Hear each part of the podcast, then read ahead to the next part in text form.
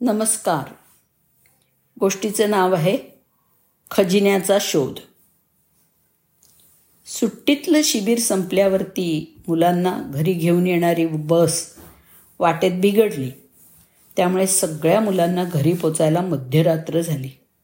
सगळेजण अर्धवट झोपेत पेंगत आपापल्या आईबाबांबरोबर घरी पोचले. जयची सुद्धा अवस्था फारशी वेगळी नव्हती.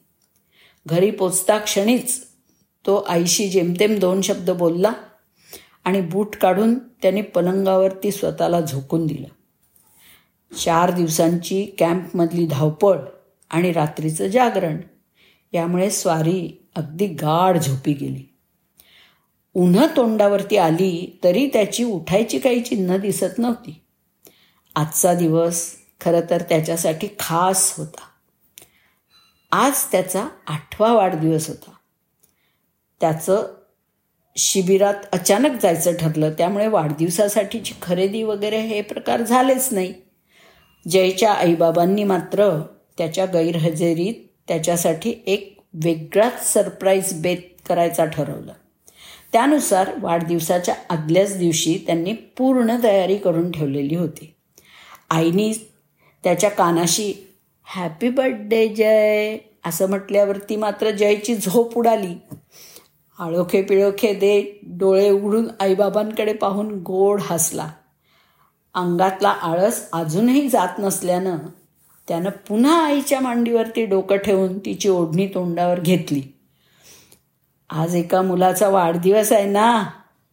त्यासाठी आम्ही काहीतरी गंमत आणली आहे बघायची नाही का? बाबांनी असं म्हटल्यावरती मात्र झटक्यात उठून त्यांनी काय गंमत आहे असं विचारलं. आईनं त्याच्या उशीकडे बोट दाखवून ती उचलायला सांगितली. तो उशीखाली कसली गंमत असेल असा विचार करत त्यांनी ती उशी उचलली. तर खाली एका कागदावरती काहीतरी लिहिलेलं होतं. काहीच न समजून त्यानं आपला कागद हाती घेऊन वाचला. तर त्यावर एक आकड्याखाली गुड मॉर्निंग जय. तुझी गंमत ना बेसिनपाशी दात घासायला गेलास की मग मिळेल बघ. असं लिहिलेलं होतं. त्याबरोबर जय झटक्यात गंमत बघायला बेसिनपाशी पोचला.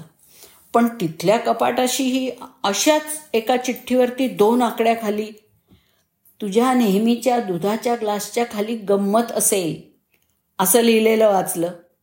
ते वाचल्याबरोबर तो दात न घासताच ग्लासच्या स्टँडजवळ पोचला.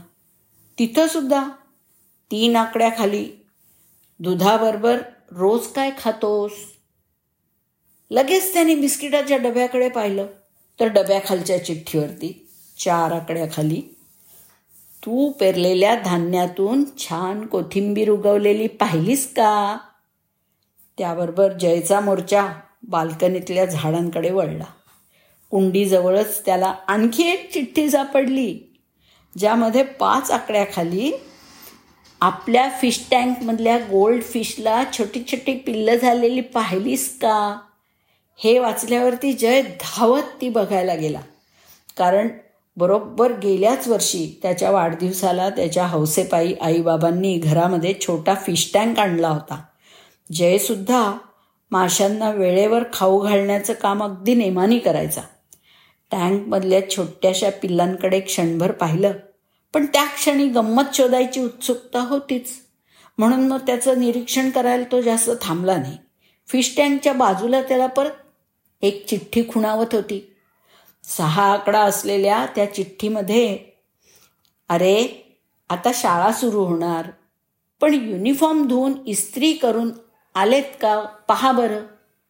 असं लिहिलेलं होतं. तेव्हा जय मान हलवत त्याच्या कपड्यांच्या कपाटापाशी गेला. आईबाबांनी नवीन कपडे आणून ठेवलेले असावेत अशा आनंदाने आणि अंदाजाने त्यानं कपाट उघडलं. पण तिथं मात्र त्याला काहीच दिसेना. ना नवीन कपड्यांची पिशवी ना कुठली चिठ्ठी. गोंधळून त्याने त्याच्यामागे मागे फिरणाऱ्या आईकडे पाहिलं. तर शोध तूच नीट शोध असं म्हणत आई मिस्किल हसत होती. जयनं आधीच अस्ताव्यस्त असलेले कपडे वरखाली केले. यापुढे आई नेहमी सांगते त्याप्रमाणे कपडे नीट ठेवायचा प्रयत्न करायचा असं त्याने मनाशी ठरवून टाकलं. तोच त्याला कपाटाच्या दाराच्या तळाशी अडकलेली चिठ्ठी दिसली. आता तरी या चिठ्ठीतनं आपली गंमत समजणार अशी त्याला खात्री होती. पण सात आकडा असलेल्या चिठ्ठीमध्ये तुझ्या दिवाळीच्या किल्ल्यावरचे मावळे बघ कसे आराम करतायत. त्यांना जरा दक्ष असं उभं राहायला सांग की. अर्थातच जयची स्वारी त्याच्या खेळण्यांच्या कपाटाशी गेली. दिवाळी संपल्यावरती जय आणि त्याच्या मित्रांनी केलेल्या किल्ल्यावरचे आपापले मावळे घरी नेले. घरी आणल्यावरती जयनी ते कपाटामध्ये नुसतेच आडवे तिडवे कसेही ठेवून दिले.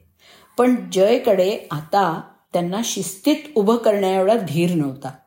एव्हाना या शोधाशोधीचा त्याचा संयम एकीकडे संपत पण आला होता. पण दुसरीकडे उत्सुकता सुद्धा वाढली होती. इथं तिथं हात फिरवल्यावरती कोपऱ्यामध्ये चिठ्ठी सापडली जिच्यावरती आठ नंबर खाली मोठ्या अक्षरात प्रश्न विचारला होता जयची सगळ्यात जास्त आवडती गोष्ट कोणती बरं?